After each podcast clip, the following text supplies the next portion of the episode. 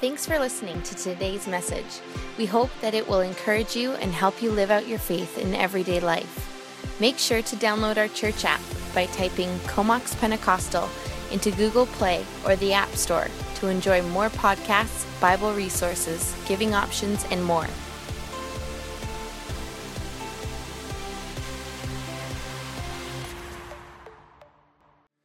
Did anybody see the snake on the nativity behind me? Anybody else unnerved? Anybody else not a snake person? I am not a snake person. Uh, I've never been a snake person, and uh, I've had several experiences and encounters with them that I wish I could forget. Once uh, I had a group of little boys, I think they were laughing at me because of my fear of snakes.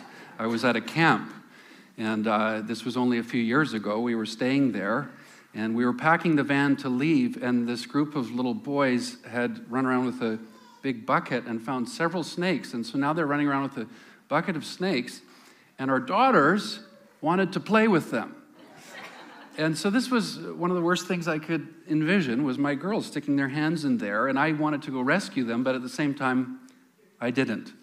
And uh, anyways, they, they thought that I might want to play with the snakes too, so they kindly offered. I declined. And I tried, I didn't want to tell them I was scared because I, you know, their dad was way more manly than me, and I just, I didn't know how to handle a moment like that. But I, they didn't pick up on the signals, so finally I just had to say, Can you take the snakes away? So they dumped them out, and now our van's open. I'm worried about them coming into our van. So we got out of there fast. Some people have heard me tell the story about a neighbor we had several years ago who had two pythons. And um, there was a knock at our door one evening, and the neighbor girl, she was maybe 11 years old, uh, I opened the door, and there she was, and she was holding this tray of, uh, looked like, like a casserole dish. There was some, it was covered, and I thought, oh, is this a gift for us? You know, I was like, oh, thank you, well, wonderful to see you. She said, actually, could we borrow your oven? I said, sure. I mean, is uh, the power out or the gas out? What? Uh, they said, one of our pythons escaped, and we think it's coiled inside the oven, so we can't use our oven. Sure, come on in, you can use our oven. And then, you know, all night long, I'm trying to think, you know, what's the distance? How fast can a python travel? Of course, they're coming towards our house. Um, it was unnerving, absolutely. For those of you also like me who don't like to hear about snakes, I, you wouldn't have heard about this because it didn't make the news, but just in the last few weeks, there was a pet store that had eight snakes escape. And it was in BC. It was on Vancouver Island. It was in the Comox Valley. Uh, and I won't say anything more than that, otherwise, you'll join me in calling all the pet stores. And they, I don't know if they've been located yet. I think our saving grace is that it's winter. It should get colder, and hopefully that finishes them. But it does mean they're looking for warmth, doesn't it? And so check your cars, check your toilets. I don't know. I'm concerned. If you're like me, and I think some of you might be, one of your big life questions is why snakes? um, but Christmas and life in general brings about even bigger questions than why snakes. Um, I think at Christmas we sing about peace, and I think some people have a big question about peace. Is peace possible for me? Is peace possible for my circumstance, my situation? Where does peace come from? How does anyone get a sense of peace? Several years ago, a show was released uh, online called The Good Place. I don't know if anybody watched that. It brilliantly portrayed the human longing for meaning and for peace. You can watch it on Netflix, I think. We burnt through it a few years ago and enjoyed it, I was mesmerized by just this is humanity in the Western world. This is their attempt to try to figure out where does meaning come from? How do we find peace? Uh, and the storyline follows seven, uh, several recently deceased characters into their first days in an afterlife, arriving at, spoiler alert, the show's a bunch of years old, so I'm just going to tell you what happens. Uh, they, are, they arrive at the place where they discover um, peace and meaning by choosing to cease to exist.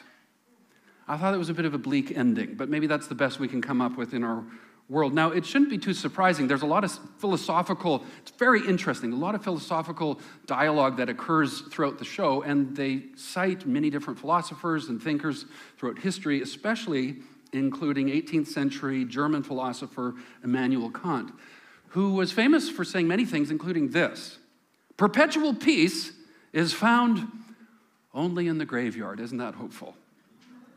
So, where, where do we find peace? Maybe we can find peace by considering this quote from modern philosopher and mum on bluey, Chilli, who said this I need 20 minutes where no one comes near me. Any parents hear me? I mean, I think the Immanuel Kant quote and then Chilli's quote kind of represent a lot of human thinking. Peace will happen when either we go away or everything else goes away.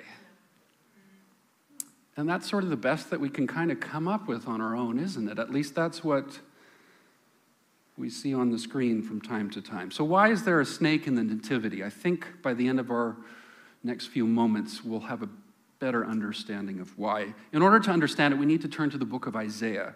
If you're new to church or just visiting today, we're so glad to have you. The Bible is a long book, it's pretty interesting to try to get a handle on. And the book of Isaiah sort of falls in the middle, but it's in the first half of the Bible. And the first half of the Bible is like a giant arrow that keeps pointing towards Jesus. And the book of Isaiah, he was a prophet about 3,000 years ago. He wrote all kinds of poetic pieces and important sayings that, that captured this sentiment of we sure need help in this world. Where does peace come from?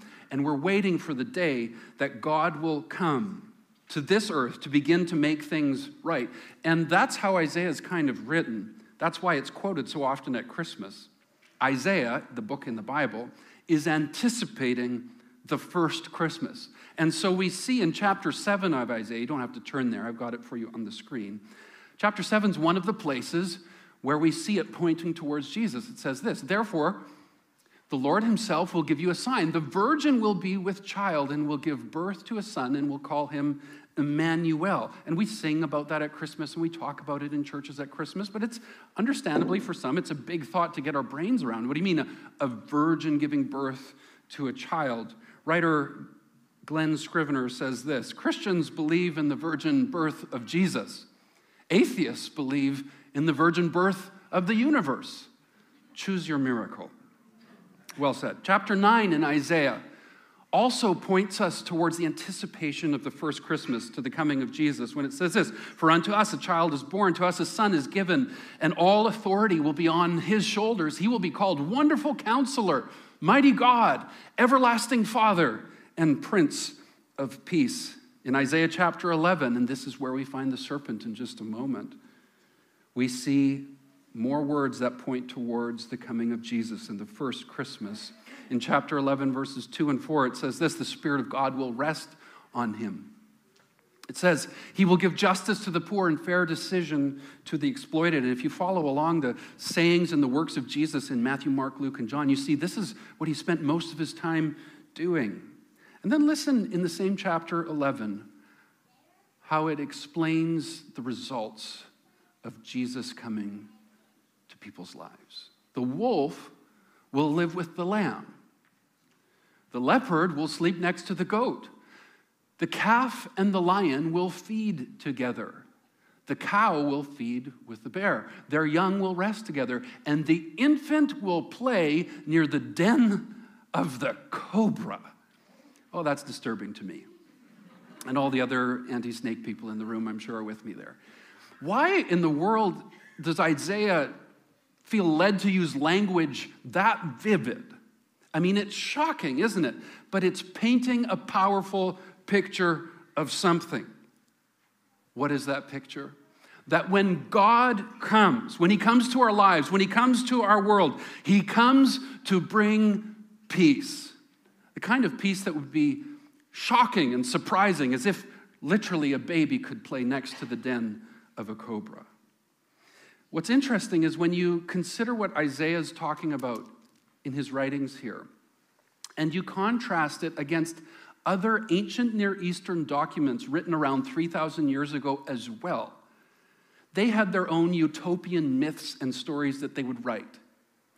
And they would sort of say, here's, You know, one day utopia will arrive. We don't know how, we don't know when, but this is what it'll be like. And in many of the ancient Near Eastern utopian myths, they actually note in them that when that moment arrives, there will be no more lions, there will be no more wolves, there will be no more leopards and other mean, evil animals, there will be no more snakes. And so the ancient Near Eastern idea for utopia was really the elimination of all those nasty things. What's interesting in scriptures is that it stands in stark contrast to that idea.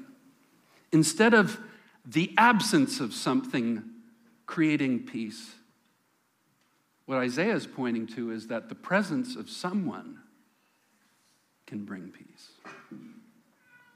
Peace has less to do with the absence of something and everything to do with the presence of someone. And friends, that is what Christmas is all about. We hear the word Advent at Christmas, which means the arrival, the coming of Jesus to the world. We hear the word incarnation at Christmas, and it's this idea of God putting on flesh, becoming human, and dwelling among us. Sometimes we hear people say things like, you know, I, I think all religions are basically the same, aren't they? And some people might say it's basically like if reality was a mountain, God's atop the mountain somewhere, and all the different religions are finding their own way up the mountain. And many people, if you talk to them in society here in Comox Valley, they might be like, well, that makes sense. And they could dialogue about different religions or faith systems or ideologies and sort of see it in that mountain diagram. But Christianity doesn't fit in that diagram. It is unique. It doesn't work like that. The message of Christianity says, well, if reality is a mountain and God's atop it, God didn't wait for humans to try to find him. God saw us in our struggle and our suffering, and he came down to us into the lowlands of human struggling and suffering to bring peace, to bring his presence. Jesus said many things in his teachings and when he would spend time with people. Consider these words My peace I give to you. I am with you always. I've said these things so that in me you may have peace. In this world you will have trouble. Boy, that's a nice promise from Jesus, isn't it? I like that Jesus is uh, into reality. We all hope for a day that things will all be made new. That day is not here yet. And so Jesus addresses the reality. Listen, in life you're going to have difficulty, but you can take heart. I've overcome the world. He offers you peace by being here with us through his spirit. Christmas is a signal from heaven that God's heart for peace is for you and I. God's offer of peace is available for you and I today, regardless of circumstance, regardless of situation, regardless of past, present, or future. Jesus makes peace possible. Peace between you and God. Some of us know what that's like to, to not be sure where we sit with the big guy upstairs. Jesus makes it possible for us to experience peace with God. Jesus makes it possible for peace to exist between you and others. And maybe for some, the most hopeful thing you could hear today is that Jesus makes it possible for peace to exist in your own relationship with yourself. Some of us hold on to or feel haunted by things of our own lives that we can't undo. There is a way through Jesus that we find peace. It is Jesus alone who can make peace possible for your circumstances, your soul, your present, your future. I want to introduce you to a couple that belong to our church. In fact, I met them just a year and a half ago in our parking lot out there. And I want you to hear their story and how the peace of Jesus intersects with it.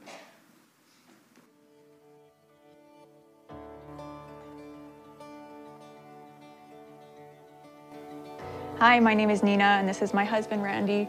We've been married for about a year and a half, and we are fairly new to faith, about a year and a half as well, um, which has been amazing. There have been some ups and downs, but overall, it's been life changing and really great. My life uh, before Jesus was, um, it was, I still had good family, good friends, still a good life. Um, but yeah, I, I worshipped money uh, a lot more than anything else. And I had a lot of stress and worry. I had uh, a lot of anger towards myself when I couldn't achieve something that I wanted to achieve or, or if I wasn't good enough at something or thought I should be better, I, I would be, yeah, I'd just get really angry at myself. Life before Jesus was still a good life, but I felt like I had a lot of unanswered questions. Um, and it felt like every time I try and search for the answer to those questions, I would just reach like a dead end. Um, the world just felt like a lot darker. And even though we both come from great families with really good values, um, I think we didn't have that centerpiece of faith. And if you don't have that, I think for anyone, you'll always just be searching for that one thing that brings you that, that sense of peace that only Jesus can bring to your life. So I discovered the love and truth of Jesus um, in a slightly different way than Nina. Um, for me, it was, um, I guess it started, I was having a conversation with someone really close to me um, that goes to AA meetings. Uh, in the AA book, they refer to kind of a, a higher power. Um, and then that kind of led me to the Bible, to Jesus. I discovered the love and truth of Jesus when I started to realize that there is true evil in the world, but I felt like if there was evil, there had to be a source of good. And it seemed like all roads just led me to Jesus as being the truth and the light. Knowing Jesus uh, has brought a lot of peace to my life. Um, a lot of my worries I can pray about instead of worrying. Knowing Jesus has brought feelings of joy, feelings of peace, comfort, um, fullness. I feel like it's brought us a bigger sense of hope, not just for us, but for like humanity and for the world. Um, it's also brought a sense of community and friendships. Pretty much right after Randy and I got married, we knew that we wanted to have a family. Um, so we started started trying to conceive, and months were going by, and I wasn't conceiving. There was no sign of a positive pregnancy test, and we both started to get quite worried and fearful, wondering if it would happen. We eventually did fall pregnant, and then two months after that, we ended up losing the baby. And the time after that was a really difficult time for us. I think there was just a lot of like confusion, a lot of wondering if God was still there, if Jesus was still in it with us. And the only thing that really got us through, I would say, was just praying all the time, every day, even when I didn't want to pray. Lots of the times I felt just so angry and confused and wondering if I'd get pregnant again and if I if I would, would I just have another miscarriage? Thankfully, God did redeem our situation, and I'm now five and a half months pregnant with our little boy. Yeah, Jesus, Jesus brought peace to me during that time of the miscarriage. Um, it took, it took a bit, but I did eventually find a lot of peace through him. The arrival of Jesus means that there is peace for anyone because it's not something that you have to be born into. It's not something that you have to buy or take a course on. Anyone can invite Jesus into their lives with just a simple prayer, and it just brings a different peace than the world can give you because it's a peace that's from God. Um, yeah, just a peace that no one else can give you but God. Isaiah 9 6 says, For unto us a child is born to us a son is given, and all authority will be on his shoulders. And he will be called Wonderful Counselor, Mighty God, Everlasting Father, Prince of Peace.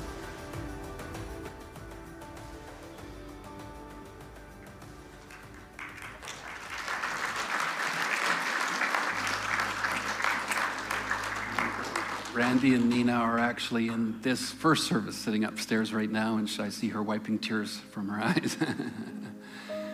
you know, um, what they shared there, it's not scripted, it's not a made up story, it's their real life experience.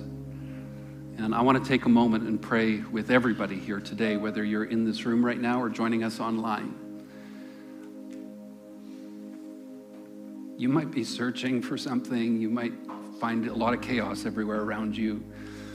Maybe you're a person with us today and you've followed Jesus in the faith for your whole life. And yet there's still something where you're like, I just need God's peace in this or for this. I want to pray with you today. I want you to know that anybody in the room qualifies to receive peace from God, help from God. Nobody's better, nobody's worse. I have the privilege of serving as a pastor of this church alongside my wife, Laura.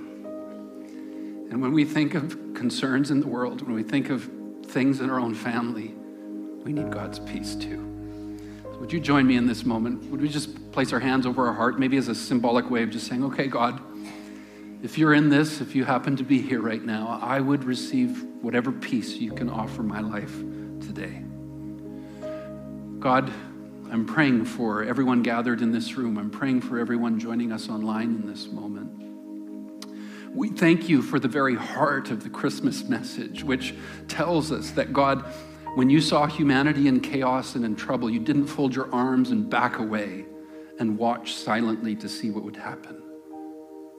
But you came as close as possible, coming to the earth yourself to experience life among humanity, to bring hope, to bring help, divine help, and to bring peace. Right now, I pray for each heart, each life and as Randy and Nina said, all it is is that we just invite Jesus into our lives. In this moment, for some of us, it's the thousandth time we're saying, Jesus, I need you to fill my life. And for others, it might be the first moment where you're saying, Jesus, I need you to fill my life. I need your peace. Father, I'm praying for your peace to touch lives, hearts, minds, relationships, and our world. And I pray this in the strongest name, which is yours, Jesus. Amen. And watching this video that introduces to us the Nesting Place Society right here in the Comox Valley. Emotionally healthy homes is one of the most essential things we need in life. My name is Lisa Brown, and I'm the Executive Director of Nesting Place Society. Nesting Place Society has been serving Comox Valley for over 30 years with practical supports like formula and diapers and wipes, car seats, breast pumps, and also with support services for things like unplanned pregnancies, grief support, and support for students. I think Nesting Place Society services are really important, and I think they're important because there's a lot of loneliness in the Comox Valley. Um, a lot of situations where children, teens, women just didn't have the opportunity or the luxury to have a home that was filled with love and support. Instead, they kind of fumbled around on their own. And then we're on the front lines, and someone walks through the door, and we get to hear a little bit about their immediate circumstances where they're where they're struggling. Maybe they're in a crisis, and then we hear a bigger portion of their overall story. And so often the, the thread that we hear is grief, loss, loneliness. And so our grief recovery programs just give us the opportunity to care for people, to, to be able to talk through some of their pain. It's such an honor to be able to sit with people on some of maybe their, their worst days or just recognize that if we weren't here, they wouldn't have anyone to be able to share some of these things with. And um, yeah, we're just so thankful to, to be able to be there for people in that way. It doesn't matter who you are, anyone can access our services here at Nesting Place Society. We see students, we see moms that are parenting on their own, we see dads who come in to pick up diapers, we see people that are going through grief and loss, and that can be anyone from a student all the way up to a grandparent. So we have a wide spectrum of clients that we see. As a result of our programs, we get to see so many amazing things like meeting the practical needs with formula and diapers in the resource room, being able to spend time with parents and school counselors, helping them figure out how to support their kids or their students through grief and loss And there's also the pregnancy side of things as well. Like a story comes to mind, even last week, I met with a woman who was having an unplanned pregnancy. That's often a very stressful thing to go through. And I listened. You know, I listened for a couple of hours as she figured out what it was that she wanted to do, figured out her values, and got clarity on what was the right thing for her to do. And um, just it was a great reminder that listening is is doing something. I want you to know that if you have a need or someone you know has a need, that we're here for you. We believe in emotionally healthy homes, and that begins the moment you walk through the door. If you'd like to make a donation to support our programs and what we do here in the Valley, you can find us on Canada Helps or on nestingplacesociety.com. Lisa Brown and members of the Nesting Place team are with us today. In fact, they're going to be in the lobby helping to serve hot chocolate and hot apple cider. And so, if you have any follow up questions for any of them, just go ahead and ask. They gave some ways that you can donate online after the service if you wish. If you'd like to give in this service, through an envelope, just write nesting place on it or Christmas outreach on it, and we'll make sure that it gets forwarded to their important cause in our community. Being that it is a Sunday, some maybe came ready to just give in a regular offering. You can make sure to designate general your gift in the general fund for that. This, if you're new with us today and you wonder where you can give, we have uh, a couple donation boxes. One is at the back of the lobby or the back of the auditorium here downstairs, and one the back of the auditorium. Upstairs, as you're exiting the room, if you want to give by a debit card, there's a terminal down uh, on your left side here at the back of the auditorium on the main floor. And then we have online options that are available for gifts. Just designate, again, Christmas outreach or nesting place, and we'll be sure to forward those resources to them. All right, let's stand together. I want to lead you in a prayer of blessing over your lives and over the year in front of you and then we'll sing We Wish You a Merry Christmas together. Father, I want to thank you for each of the people that you've brought together today. Thank you for gathering us. Thank you for caring for us and demonstrating your care so personally and powerfully through Christmas itself. That you do not ignore humanity in our need, but you come close to bring peace and rescue. Right now, Laura and I pray for each person here today, every family represented, we pray your blessing upon them this Christmas season and for 2024. And we pray this in the strongest name, which is yours, Jesus. And everyone said, Amen. Amen. Okay, well, we are formally dismissed here, but let's go out with the song. Uh, I usually request that we sing We Wish You a Merry Christmas. None of us still know what figgy pudding is, but we'll sing that part too. What we want to do is pretend that we're in a musical together, okay? I don't like actually most musicals, but let's have a musical here. And so, because of that, it's okay to kind of look around the room at each other as you're singing, because we're wishing you a Merry Christmas. And you can kind of swing your arm like this. If you watch a musical, they seem to do it. You might get confused as a pirate, that's okay. Blink both eyes, and they'll know you're not a pirate, okay? Ready? We wish you a Merry Christmas. We wish you a Merry Christmas. We wish you a Merry Christmas and a Happy New Year. We glad tidings we bring to you and your kin. We wish you a Merry Christmas and a Happy New okay, Year. Okay, more merriment. Wish you a Merry Christmas. We wish you a Merry Christmas. We wish you a Merry Christmas and a Happy So bring me. So bring me pudding. So bring me some figgy pudding. So bring me some figgy pudding and a happy new year. Or something. You end it on figgy pudding. What an entitled note to end on, hey? We, bring us some figgy pudding. Well, we don't have figgy pudding for you, but there is hot chocolate and hot apple cider and some treats for kids and special presents from Santa, a Bible for every family, every child. Go to the lobby, head that way. Merry Christmas!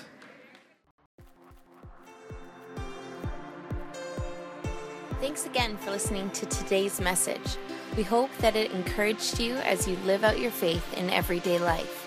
Make sure to download our church app by typing Comox Pentecostal into Google Play or the App Store to enjoy more podcasts, Bible resources, giving options, and more.